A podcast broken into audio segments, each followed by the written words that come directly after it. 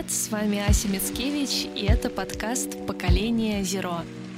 Сегодня у меня в гостях Елена Вишнякова, зам генерального директора Эколайн. Привет, Лена. Привет. Спасибо, что пригласили. Да, во время этого карантина хочется поговорить с умными людьми, и поэтому я решила пригласить человека, с которого я видела. Вы проводили экскурсию непосредственно на Эколайн во Владыкино, и на самом деле это был самый невероятный опыт, потому что увидеть, как сортируют вторсырье, это навсегда. Ты это один раз увидел и понял просто навсегда, что вообще происходит с нашим мусором, с нашим вторсырьем, э, что там нету каких-то волшебных фей или какого-то, в общем, волшебства, что все как есть, это реальность. Ну, для тех, кто был на первом этапе и видел, как это происходит во Владыкино, у нас есть продвинутый уровень. Мы теперь приглашаем на КПО «Восток» Это более современный комплекс, где практически все делается в автоматическом режиме. Поэтому, когда вот эти ограничения будут сняты, добро пожаловать. Надо будет посмотреть.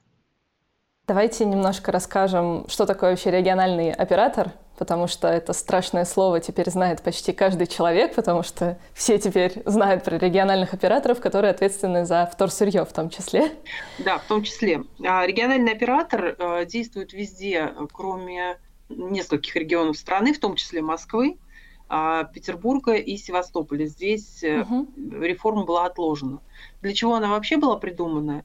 Потому что, ну, в целом, э, раньше у нас было очень много возчиков, никто особо и не знал, кто забирает отходы, куда их везет, куда они попадают в итоге. Ну и про вторсырье было известно еще меньше.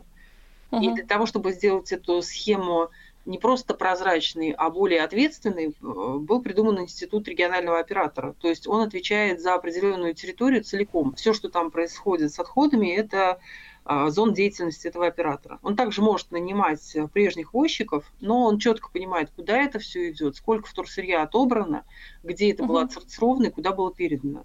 Это позволяет как раз э, избегать создания несанкционированных свалок, потому что за них рекоператор тоже отвечает, и с ними он тоже разбирается.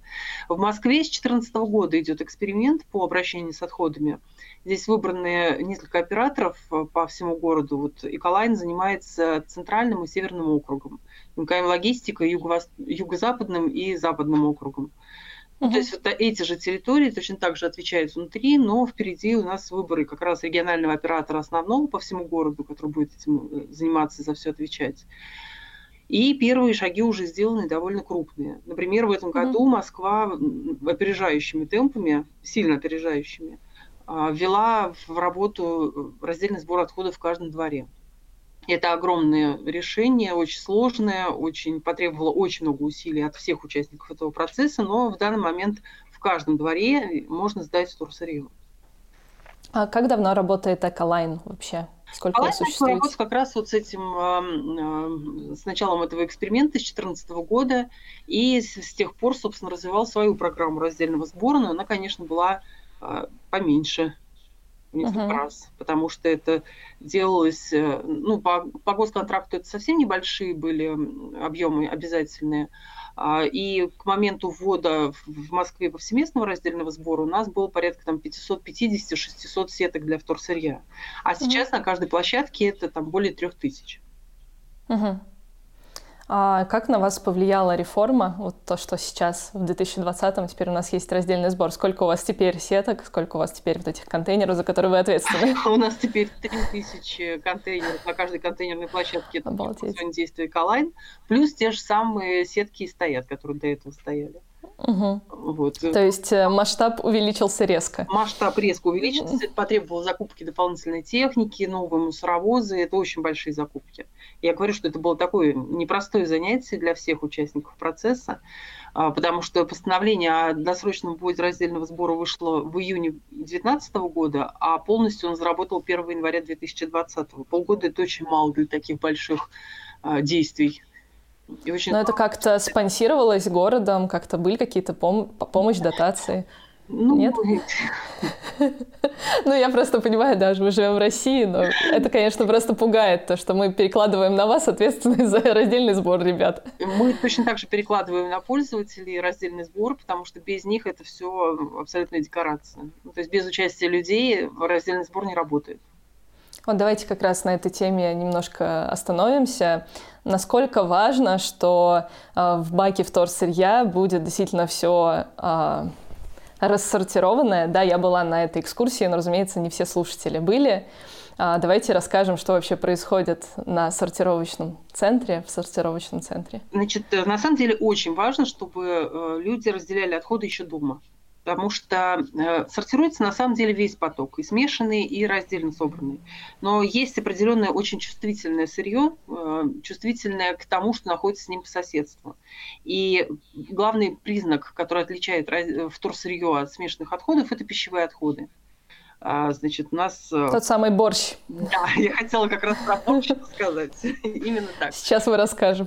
Мешанина из отходов, смешанных с пищевыми отходами, называется борщ, потому что это такая а, мокрая, вонючая жижа которая портит все, что вокруг есть. Конечно, бумага уже перестает быть бумагой, если она соприкасается с этим самым борщом. А Поэтому, если мы говорим о раздельном сборе в том виде, в каком он сейчас принят в Москве, это двухпоточная система, нужно всего лишь разделять сухие отходы от мокрых, то есть не допускать э, соприкосновения фракций, которые могут быть переработаны с пищевыми отходами.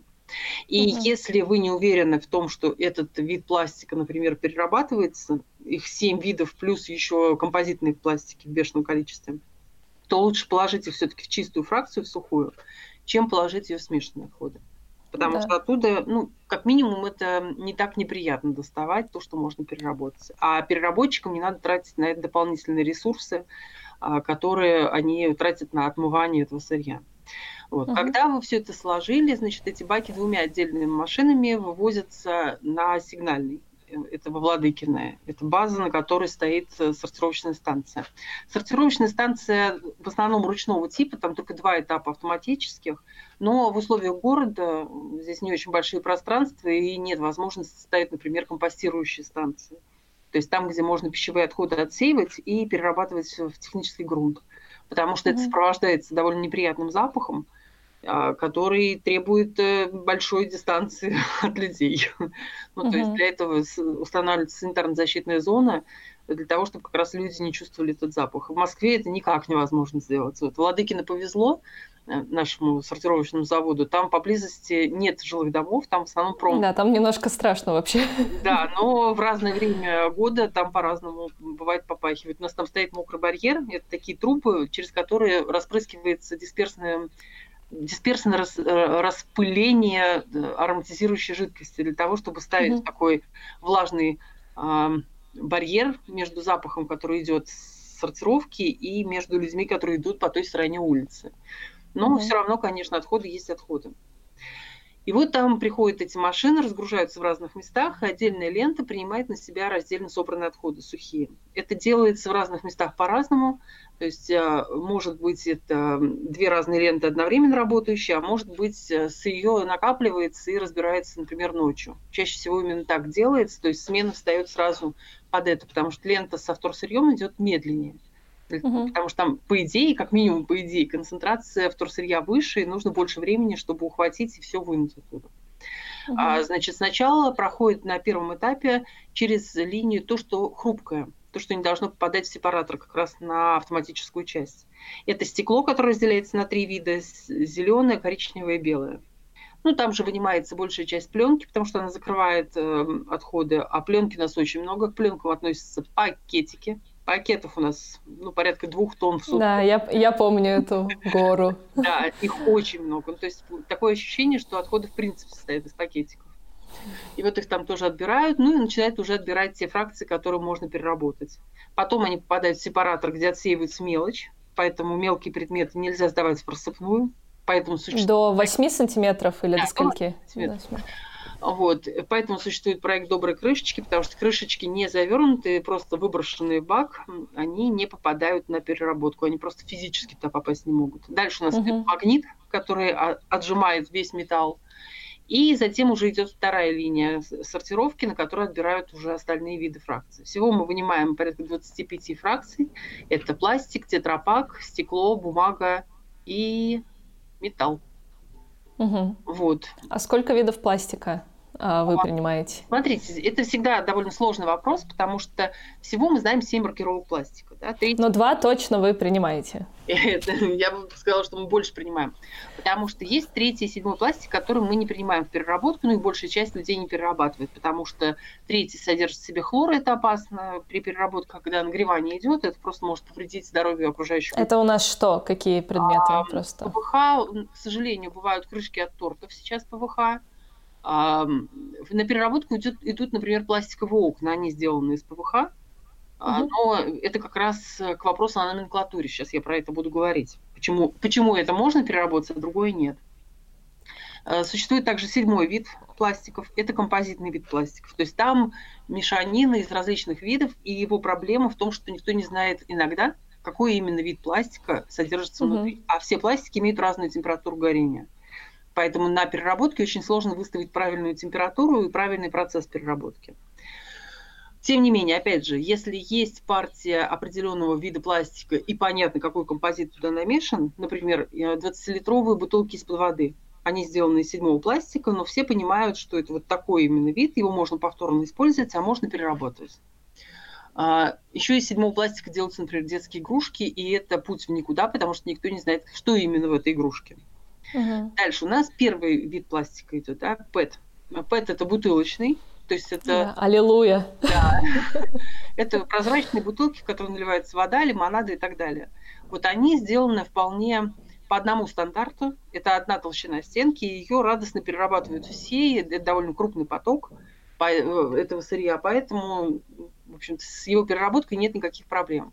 В этой же единичке находится небутылочный ПЭТ, так называемый. Это угу. то, что не является питьевой бутылкой. И вот здесь начинается проблема, потому что это и контейнеры для еды, и, например, э, бутылки для моющих средств прозрачные. Вот пластиковая прозрачная бутылка, например, от эм, э, этого Ленор. Вот, вот это угу. пластик номер один, казалось бы, ПЭТ, ПЭТ-1, но у него стенка другой толщины. Поэтому ее вот вместе с бутылками питьевыми не примут.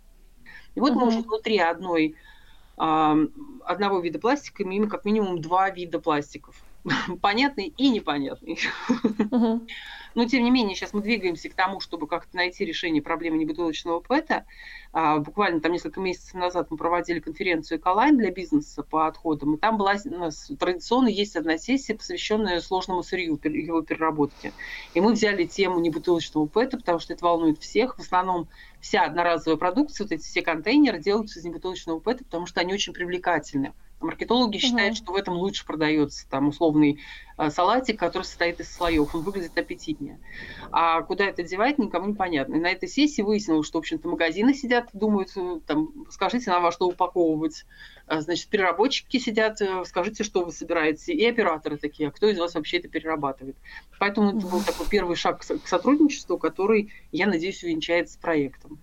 Да, но это очень классно, что вы такие сессии устраиваете.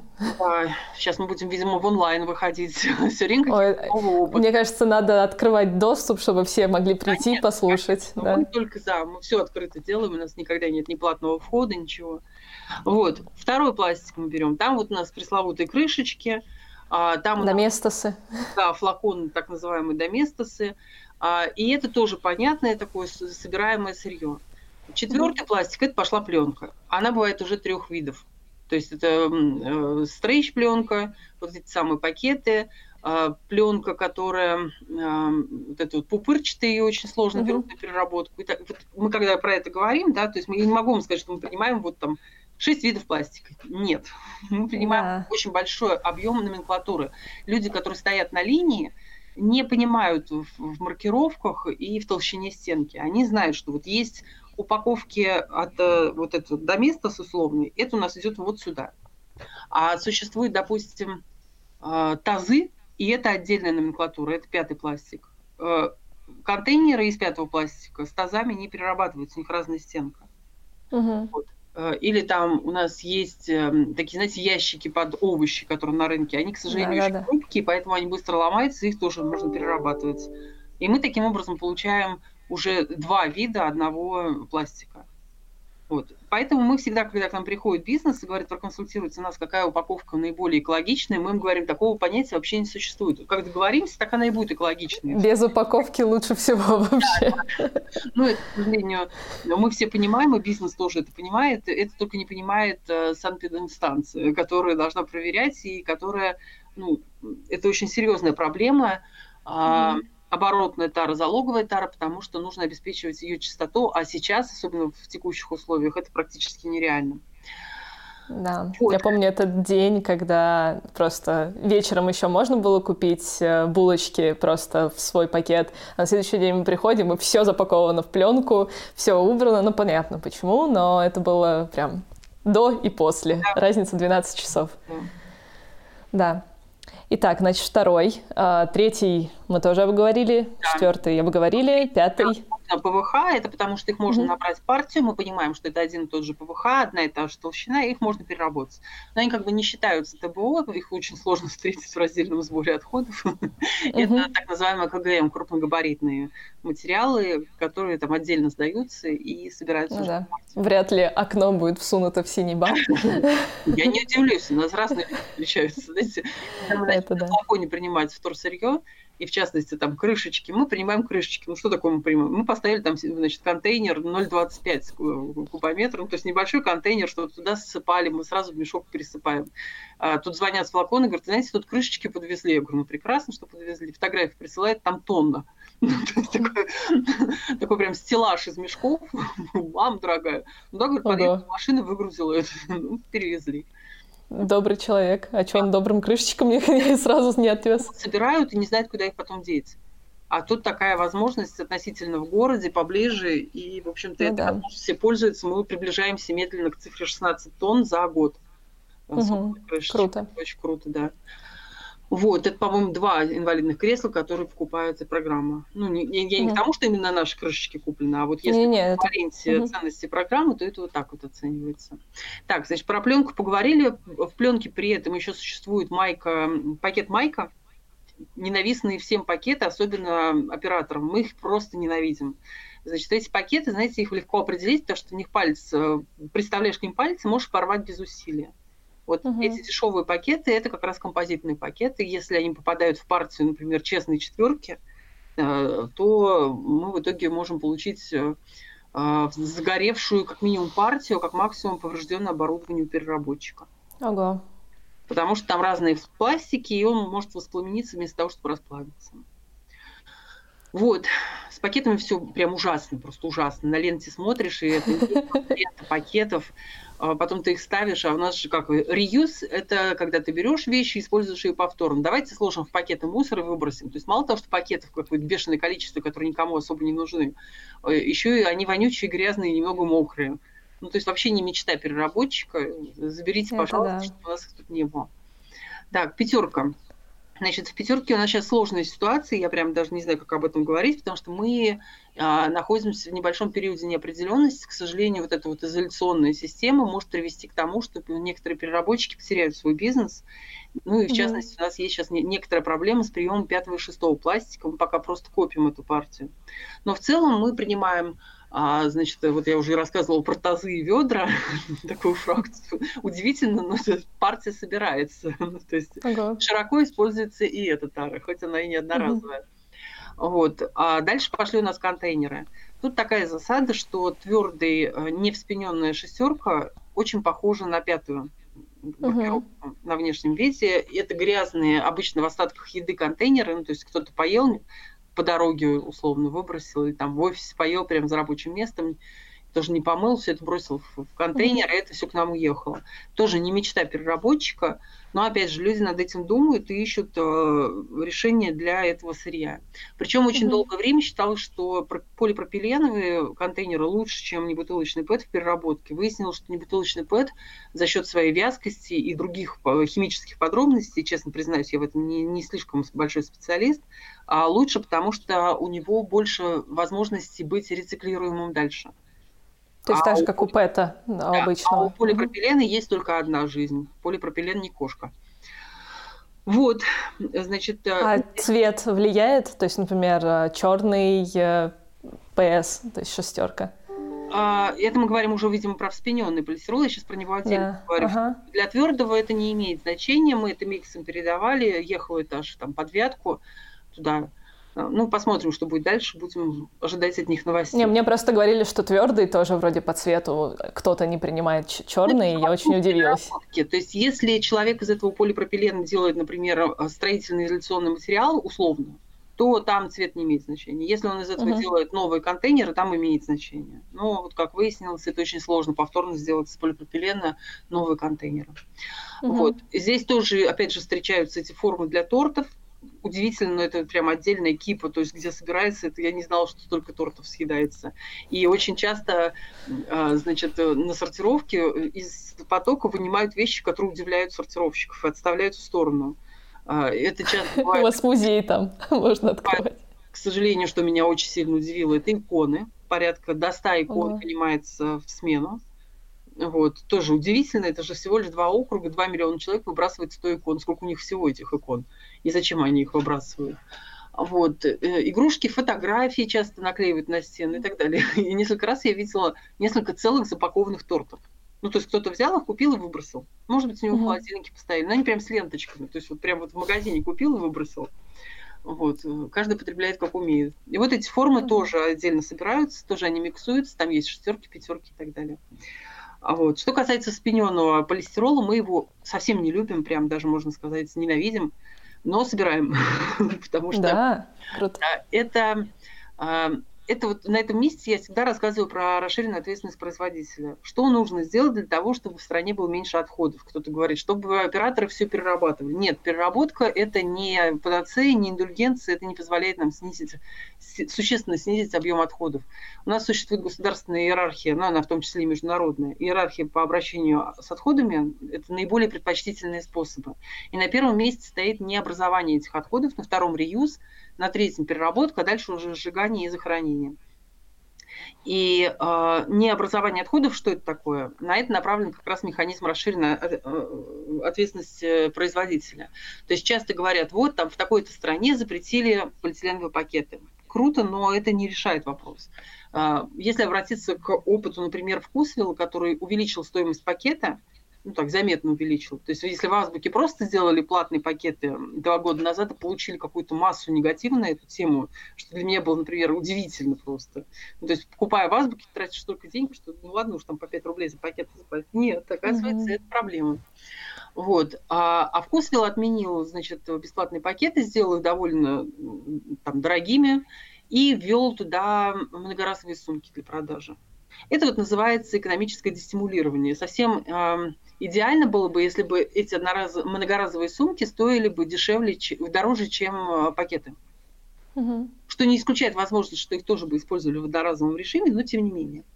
А как, какое отношение это имеет к полистирол, полистироловым подложкам? Значит, вы приходите в магазин и просите 100 грамм сыра. Вам дают 100 грамм сыра, нарезанного кусочками, кладут его в полистироловую подложку, обматывают сверху пленочкой, отдают. Вы приходите домой, достаете эти... Да а упаковка летит в ведро. А, потому что эта упаковка дешевая, она очень легкая, то есть при перевозке, ну, она объемная, но легкая. И она там лежит у тебя, ты ее за год сразу закупаешь, достаешь и упаковываешь. Все понятно, ее видно. Ну, то есть ты как бы берешь там прозрачной пленочкой, ты видишь товар, все очень красиво, все подготовлено к транспортировке. Что бы происходило, если бы у нас была действующая правильная расширенная ответственность производителя? Полистироловая подложка стоила бы намного дороже, чем, например, кусок бумаги, потому что полистирол перерабатывается очень сложно. А, при нагревании он выделяет э, газ стирол уже с 60 градусов, поэтому если вы вдруг захотите поесть доширак, не разводите его кипятком в той таре, в которой он продается. Она сделана из полистирола. Uh-huh. Вот. А, поэтому, если вы придете в какой-нибудь европейский магазин и попросите, когда мы придем, интересно, в европейский магазин, и попросите 100 грамм сыра, вам его завернут в бумагу. Не обязательно в правильную бумагу. Она может быть вполне, с одной стороны, такая, мы раньше называли это промасленная, на самом деле это восковая часть этой бумаги. Ну, то mm-hmm. есть у нее тоже будут сложности с переработкой, но ее вес и объем гораздо ниже, чем у полистироловой подложки. Угу. Вот. Кроме того, полистирол в переработке раньше еще подвергался таким гонениям, как нельзя было сдать черный, нельзя было сдать с проколами, потому что в них попадал мясной сок, нельзя было сдать мясные подложки и так далее. Но сейчас эта проблема угу. решена. То есть принимаются все подложки. Но, опять же, партия копится очень долго, потому что это, по сути, пенопласт, он очень легкий. И это занимает место, время. И при этом, ну, как бы, все это стоит грязное. И ждет, ждет своего часа. часа да. Вот это что касается шестерки. Да. Ну и семерку мы обговорили, да, что. Да, да, семерка. Микс, он, он также с маркировкой О идет, как other. Да, other. Для меня это всегда боль. Я когда вижу... У меня муж любит сыр, но мы потихоньку от него отходим, потому что каждый раз мы оказываемся перед витриной, и я вижу ну, сплошной вакуум, вакуумная упаковка. Да. И я ему такая, ну, может, не надо? может, не будем сегодня? Знаете, я э, столкнулась с одной своей подругой, которая возмущенно мне рассказывала, что она больше не может покупать хорошее мясо, ей ужасно нравится мясо там одного производителя, но он упаковывает его в семерку, я не могу его покупать, понимаешь, это же ну безобразие. Ну, да. И я ей рассказала о том, что на рынке можно купить это же мясо этого же производителя без упаковки. Угу. Да, рынке... мы, тоже, мы тоже так ищем. Но на рынках по-прежнему выдают пакеты маечки. Ну, то есть тут все время вот ты лавируешь, лавируешь, лавируешь, ищешь свою дорогу. Да. А расскажите, у вас э, вот эти э, машины, которые приезжают, они всегда были разные? То есть вы же всегда занимались и одним, и вторым потоком? Да, конечно. Но у нас просто маркировка была другая. То есть у нас те, которые ездили за смешанными отходами, были белые. На них угу. просто не крупно было написано «Эколайн». А те, которые приезжали за раздельными отходами, за сухими, они были, наоборот, очень-очень ярко раскрашены во все цвета радуги, и огромными буквами было написано, что это раздельный сбор отходов. Угу. А теперь, когда это уже внедренная на уровне города система, а, и, кстати, я замечу, ну, очень многие жалуются на нее, они говорят, вот, она там не работает, да она не такая, да она не сякая. А я все время, да, я вот примерно как вы улыбаюсь на этот момент, потому что в течение, значит, пяти лет, с 14 по 20 год, мы слушали вот это вот. Ваши сетки выглядят ужасно, они у вас открытые, у них открытые стенки, там все промокает, крышка открыта, крышка закрыта. Да что же это такое? Это не... Хорошо, вот вам, пожалуйста, закрытые контейнеры, которые стоят внутри контейнерной площадки. Боже мой, какой кошмар! Где же наши сетки? Верните сетки. Это просто mm-hmm. не любовь людей к изменениям. И я ее, в принципе, понимаю и даже в какой-то степени приветствую. Я тоже за постоянство. Но а раньше, когда у нас была своя программа, у нас первый, самый популярный вопрос, который нам задавался, был всегда один. Почему разные отходы вывозят с одной машины? И вот ты начинаешь объяснять, что их две. Одна выглядит вот так. Я тоже на это все отвечала. А сейчас всем все понятно. У нас больше нет вопросов, почему одной машины вывозят, потому что маркировка очень яркая, всем все видно. Синяя – это вторсырье. Серые – это смешанные отходы. Не, ну, конечно, бывают такие проблемы, когда, допустим, человек... Сине-серое все-таки близко очень по оттенку. Да, но, но нет этого вопроса больше. Все все поняли, ну, все да. как-то запомнили. Когда это стало на весь город уже, у всех все угу. одинаково. Потому что у всех была разная маркировка, и, конечно, были вопросы. Но э, теперь у нас есть другой вопрос. Не поверите. Почему ваша машина приехала и вывезла не все контейнеры с э, контейнерной площадки? Там, блин. Знаете, там у нас раздельный сбор. Да ладно. Супер. У меня недавно пришло сообщение от девушки. Мы с мужем в самоизоляции уже, наверное, три недели. И ну, единственный способ выбраться — это вынести вторсырье и мусор и до магазина. И мы дошли, я сняла сторис, как мы выносим этот синий бак. Единственное, у меня здесь Хартия обслуживает. Я им доверяю меньше, чем вам, потому что они как-то не очень открыты в диалоге. Вот, поэтому я им там сдаю основное, типа стекла, металла, пэта. Вот, и мы это все как бы, там, не знаю сколько, месяц, получается, копили, 3-4 недели. И мне девушка пишет, а вы уверены, что это перерабатывается? Я такая, это бак для вторсырья, теперь это работает по всей Москве. Но я им не верю. Но мне пришлось объяснить человеку, что пока мы все не верим, эта система не будет работать. Вам надо, ну, попробуйте хотя бы с чем-то одним, раз вы не доверяете им все. Ну, бумагу, ну, стекло, ну, металл, ну, это действительно точ- точно, что будет переработано. Да. И если это не будет смешиваться с тем самым борщом, у меня про борщ просто... Я узнала это слово намного раньше, чем завела блог, потому что просто в интернете потом э, искала ситуации похожие. Я жила тоже в районе, который Харти обслуживался, и как раз их мучила поначалу своего пути к раздельному сбору, потому что я не понимала ничего. У них еще были такие огромные пункты сбора, где были отсеки разного цвета, и я не знала, что там внутри все одно. И вот я как раз была тем человеком, который писал им письмо на почту, почему там все одно, потому что я воспринимала это как игру. Я собирала целый месяц, потом шла, кидала в разные дырочки, а потом я увидела, что все в одно. И для меня это был настолько фрустрирующий какой-то опыт, я просто не понимала, зачем я все это делала. И мне тогда спокойно объяснили. Но рядом прям с домом была сетка под пластик, под ПЭТ. И я выносила туда этот пластик и подхожу, а там просто лежат кочаны капусты. И все это как бы уже давно там лежит, и это все пахнет, и я просто помню, как я... Ну, у меня просто не было слов. И я поняла, насколько все плохо. Потому что... Мы видим в своей жизни вот этих контейнеров. У нас был контейнер, забитый э, контейнер для вторсырья в Подмосковье, забитый такими маленькими контейнерами с красной икрой. Половина сетки забита, то есть это пол куба. Вот, и мы все такие, ага, вот с этого момента начался разговор про переработку пищевых отходов. Ну, то есть, как бы ну, да. контейнеры перерабатываются, икра перерабатывается, только эти контейнеры закрыты и сверху замотаны пленкой. И что нам с этим делать?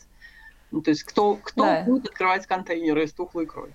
У нас Я была просто... набитая да. перцами, болгарскими перцами. То есть, ты когда на это смотришь, ты, у нас было даже, знаете что, мы ее, эту историю очень редко рассказываем, но мне кажется, сейчас в контексте будет. Однажды на контейнерной площадке, вот не скажу где специально, был обнаружен гроб в пакетике. То есть это настоящий гроб, на, вниз, на низ которого надет э, полиэтиленовый пакет, чтобы он не испачкался. И мы не могли понять, что это такое. Мы типа рано... Реюз это или ресайкл? Или нам не пригодилось, что это? Ну, даже есть фотографии. До сих пор не можем предположить, что это было. Граф Дракула где-то ходит. Может просто какая-то фотосессия была или съемки клипа, и вот действительно выставили на реюз. Это, да, это удивительная история. Такого я не видела. Пока что я видела только борщ.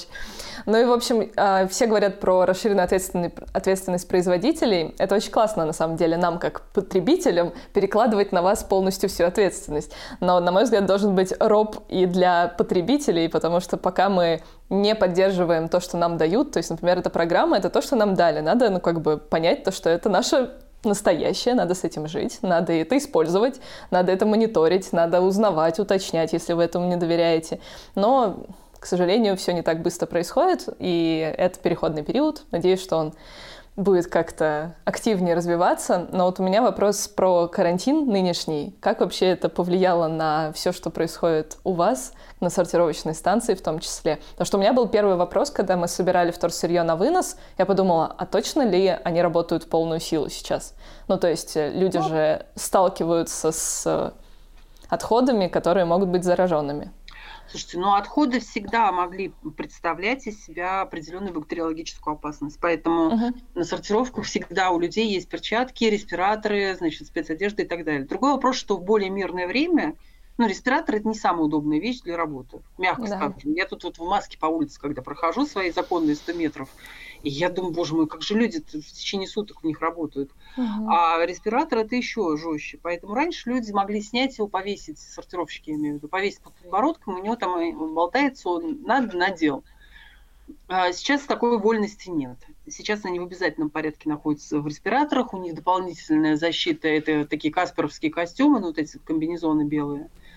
Вот, э, защита волос, ну там, собственно, душ и прочие, там, возможность дезинфекции у них всегда была, угу. потому что, ну, это мы там приходили все время такие, там, что-то, что-то не ели внутри сортировки. Нам бывало, и люди говорили, что, там, знаете, вот так вот там все в порядке, все в порядке, а потом неожиданно может на что-нибудь наткнуться. Поэтому правила безопасности для всех, они написаны не случайно. Угу.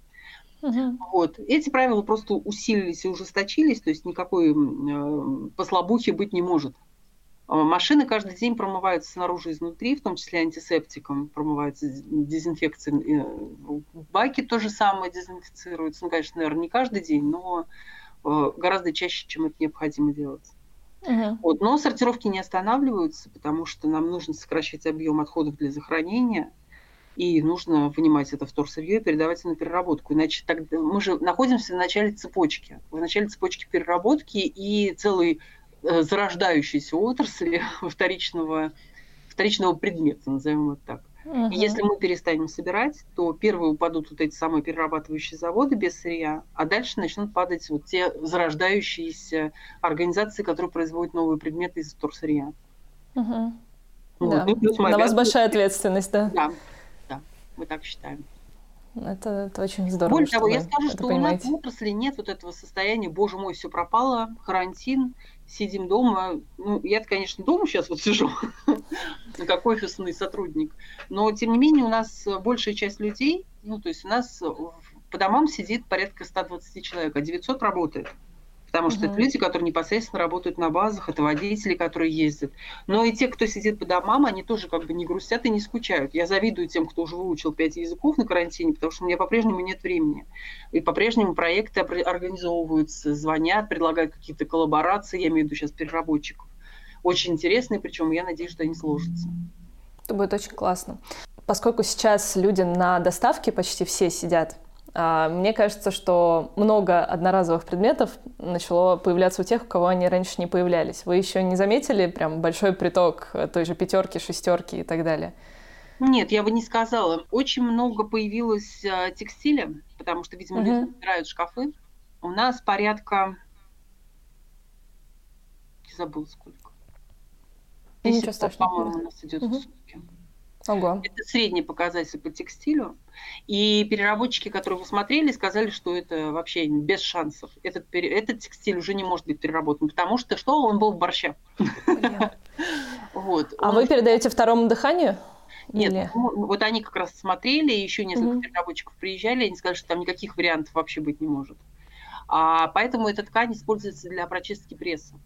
То есть угу. у нас э, иногда люди, которые приходят на сортировку, с удивлением смотрят на кипы из ткани, которые там стоят, а они не под продажу. Это когда, допустим, прошел тетрапак, э, тетрапак не весь промытый проходит, из него очень много выливается жидкости. Там тот же ПЭТ тоже из него выливается жидкость. mm И э, пресс изнутри может быть испачкан молочкой, например. mm Или маслом, когда масляная бутылка прессуется.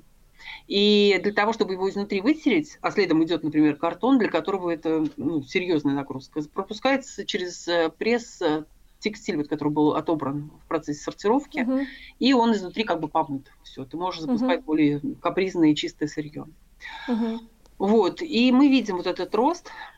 Не могу сейчас в цифрах, к сожалению, сказать, насколько, но существенно, вот как бы заметно, что больше стало ткани и обуви. Обувь вообще никому не нужна вот, и никто не берет. И вот этот вот Дмитровский РТИ, который принимает ее как раз по расширенной ответственности производителя рандеву, он как бы с помоек не берет эту обувь, потому что ее там тоже особо не переработаешь. Угу. Но они там делают из подошвы крошку, а текстильная часть тоже не перерабатывается. Она, сами видите, она в основном такая э, лоскутная практически, да. не переработается. Вот. А То есть люди решили разобрать шкафы. Да, да, выбросить все лишнее. И я думаю, Эх. что как раз вот этот вопрос по доставке, я могу ошибаться, конечно, но по доставке готовой еды, мне кажется, что будет в ближайшее время э, успокаиваться эта тема, потому что люди привыкают сидеть дома, они начинают готовить сами. Ну, плюс всякие вот эти вот ужасы про курс доллара и экономику приведет к тому, что люди начнут экономить. Ну да, гречка. Гречка уже... Да, мне... Ее, кстати, снесли везде. А у меня был забавный опыт, опять же, в том же магазине. Я живу недалеко от Спара. У uh-huh. них есть э, отдел на развес. И я помню, мы приходим, ну, у нас гречка просто закончилась. То есть у нас не было паники, что надо скупить кучу гречки. Но мы ее купили впрок, потому что мы так всегда покупаем, там, не знаю, килограмм, полтора. И я подхожу там, где э, просто разные крупы упакованные.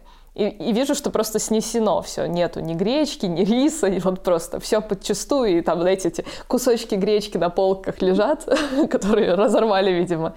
И мы идем, обходим вот этот момент, где на развес, и я просто вижу целый контейнер гречки. И я такая, окей, муж держит э, мешочек, я начинаю засыпать, и вдруг я вижу людей, они так поворачиваются и видят наш мешочек, и как мы гречку туда засыпаем, такие, ничего себе подготовились, ребята. И сразу там женщина такая, Она-то думала, что гречка закончилась. Вот оно продвижение продуктов без упаковки. Да, но, к сожалению, это быстро закончилось. Теперь остались только вот эти тубы, а, которые снизу открыты, потому что туда не подлезешь, как бы а. там меньше шанс заражения, видимо, поэтому они у них остались, а те, которые с совочками, это все уже закрыто. Этого нету. В общем, удивительное мы время живем. А, я еще замечаю то, что в Москве небо становится чище, особенно ночью. А, ночью раньше была такая сиреневая дымка, и через нее как бы звезды совсем не видно.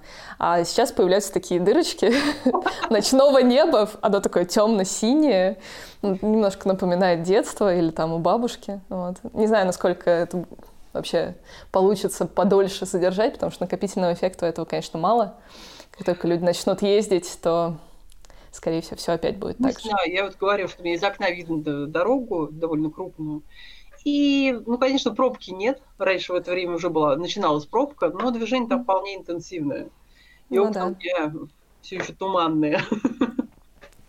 Давайте, наверное, обсудим еще какой-нибудь такой применимый в жизни лайфхак а, про выбрасывание мусора. Я, конечно, понимаю, что это самый популярный вопрос. В чем выбрасывать мусор? Ах Мыть или не мыть, вот в чем вопрос.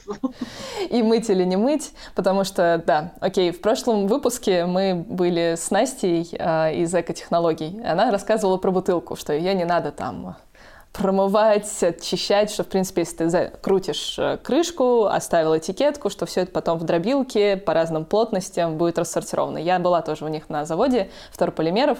Мне, кстати, повезло больше, потому что а, другая компания, которая экскурсия была, они на неделю позже приехали, там была продукция от Данона, и пахло там не очень. А нам повезло, там было все ок. Я помню, там нам все показали, все рассказали, все было классно. Но вот, например, растительное масло, про стеклобой мало людей знает. То есть вот масляные текстуры — это прям большой вопрос всегда. И второе, в чем выбрасывать э, мусор? Да. Люди меня всегда удивляют, особенно когда это мои близкие родственники, э, те люди, которые пытаются отмыть масляную бутылку. Ну, я вот на днях была в эфире э, у Пластик Фантастик. И... Олеси, да, она тоже у меня в подкасте есть. И пока мы с ней обсуждали масляные бутылки, кто-то внизу написал, что нужно просто насыпать гречки в эту бутылку и, значит, ее поболтать. Но это скорее про молочное было. Взболтнуть с водой, и тогда она отмоется. Мы так обе очень, очень удивились. Можно так, э, потому что все равно любые остатки продуктов, я сейчас опять же про молочку, не про масло, это гниение. Это гниение, запах, это, ну, как бы, это то, что, то, что люди не любят в отрасли отходов. Что же касается масляной бутылки, ее можно не отмывать, ее нужно просто очень плотно закупорить для того, чтобы это, вот эти остатки масла не проливались и не портили соседнее сырье, не загрязняли его. И все, мыть его не надо. А в чем выбрасывать мусор? Ну, во-первых... Э, а стекло, не... стеклобой? А? А, да, когда оливковое масло, например, а. в стеклянной таре.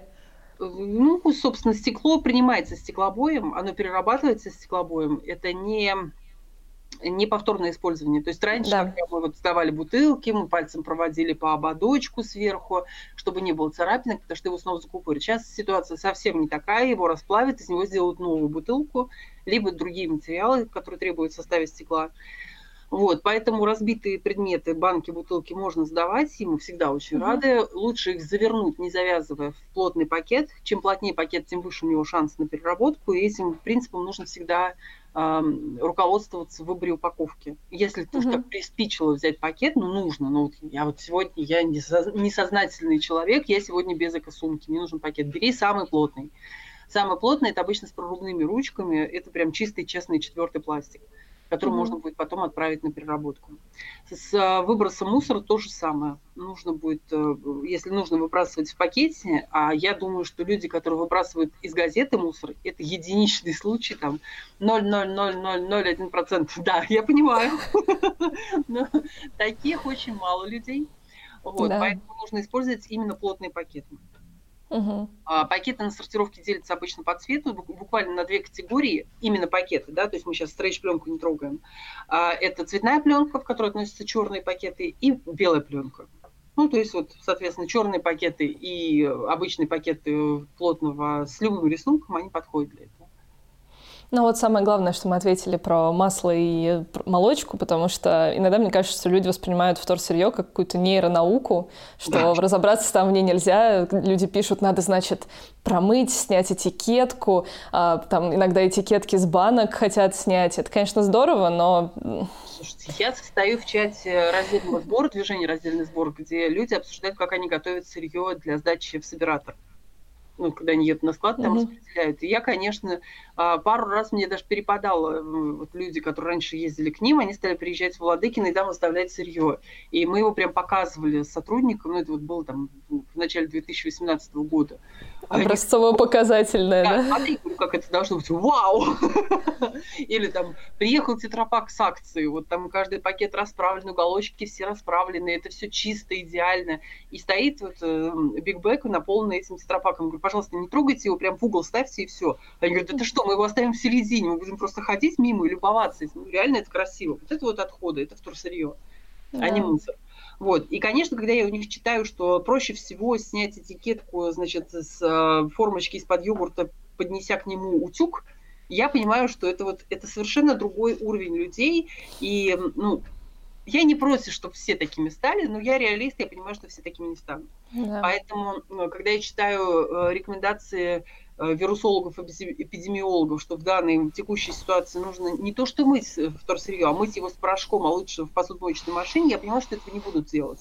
Там, да. Я вот это говорю, мы рекомендуем сейчас во избежание значит, заражений промывать все сырье в посудомоечной машине. Если не можете, ополосните его просто. Потому mm-hmm. что самое главное, повторюсь, чем вторсырье отличается от смешанных отходов, это отсутствием пищевых отходов. Да. Соответственно, если нет остатков еды, значит это вторсырье. Если есть, то mm-hmm. это смешанные отходы. Мы а то вот эти... вытащим, мы и то, и то передадим на переработку, но будет правильно, если все-таки пищевых отходов там не будет. Угу. А по поводу пищевых, э, вы уже какие-то подвижки в сторону компостирования делаете, да? Да, у нас есть э, большая станция, это более 100 тысяч тонн в год, 105, по-моему, тысяч тонн в год. Это КПО «Восток», который находится в районе города Егорьевска, точнее, между Егорьевском и Коломной. Весь угу. комплекс у нас Недалеко. 500 тысяч тонн. Угу. Туда едут отходы МКМ логистики, а, частично туда едут сейчас и калайновские отходы, и ну, это только частично. И там областные отходы туда тоже приезжают, это и Калайн Воскресенск туда возит. И mm там очень, очень крутая линия сортировки, она почти полностью автоматическая.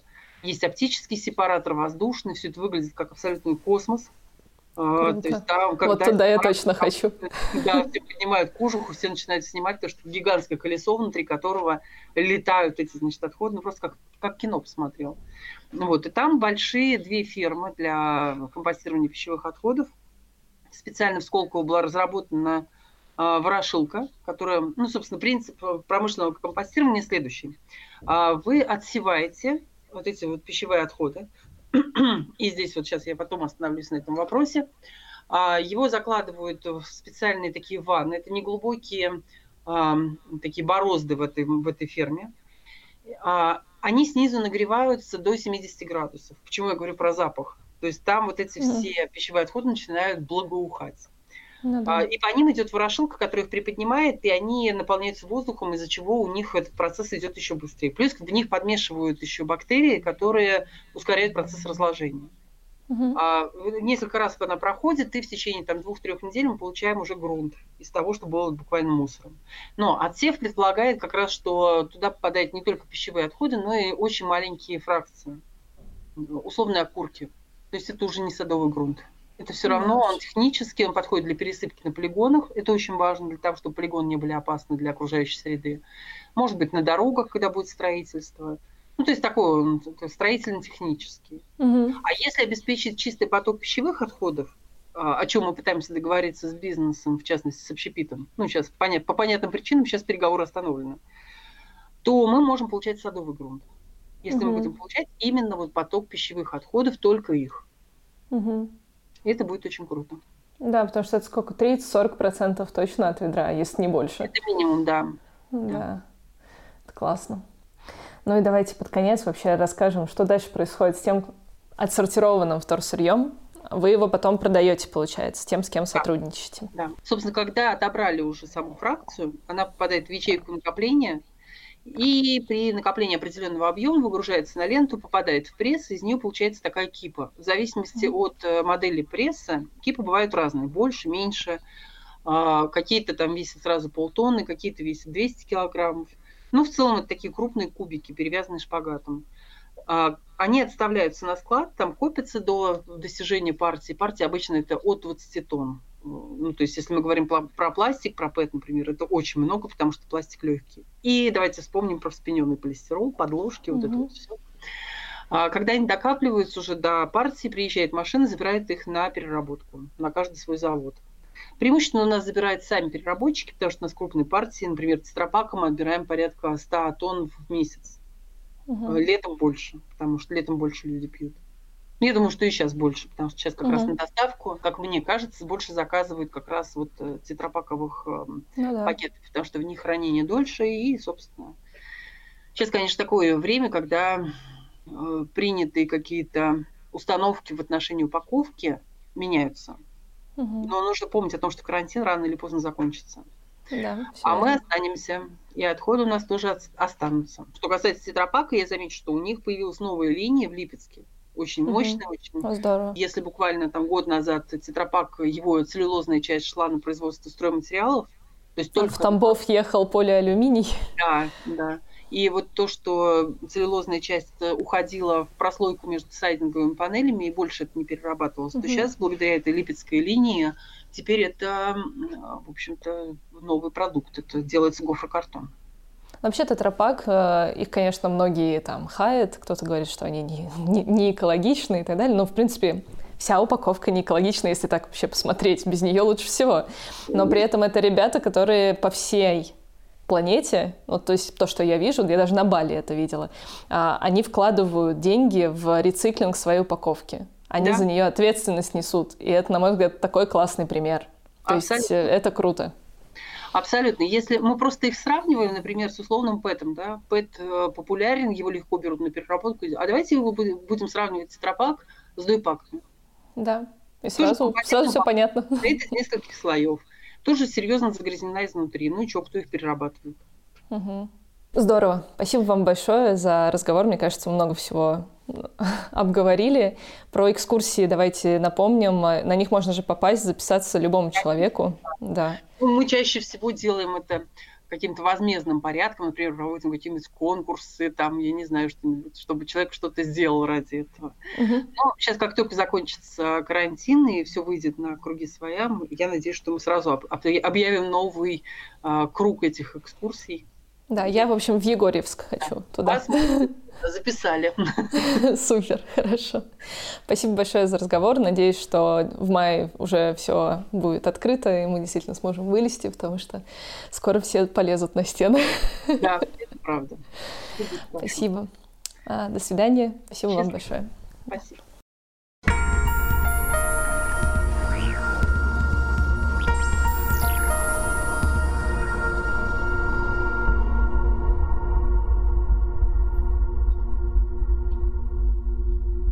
Привет!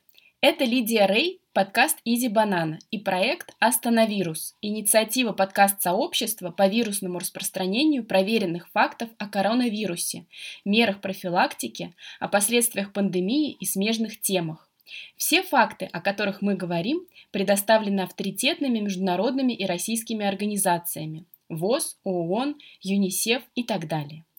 Факт.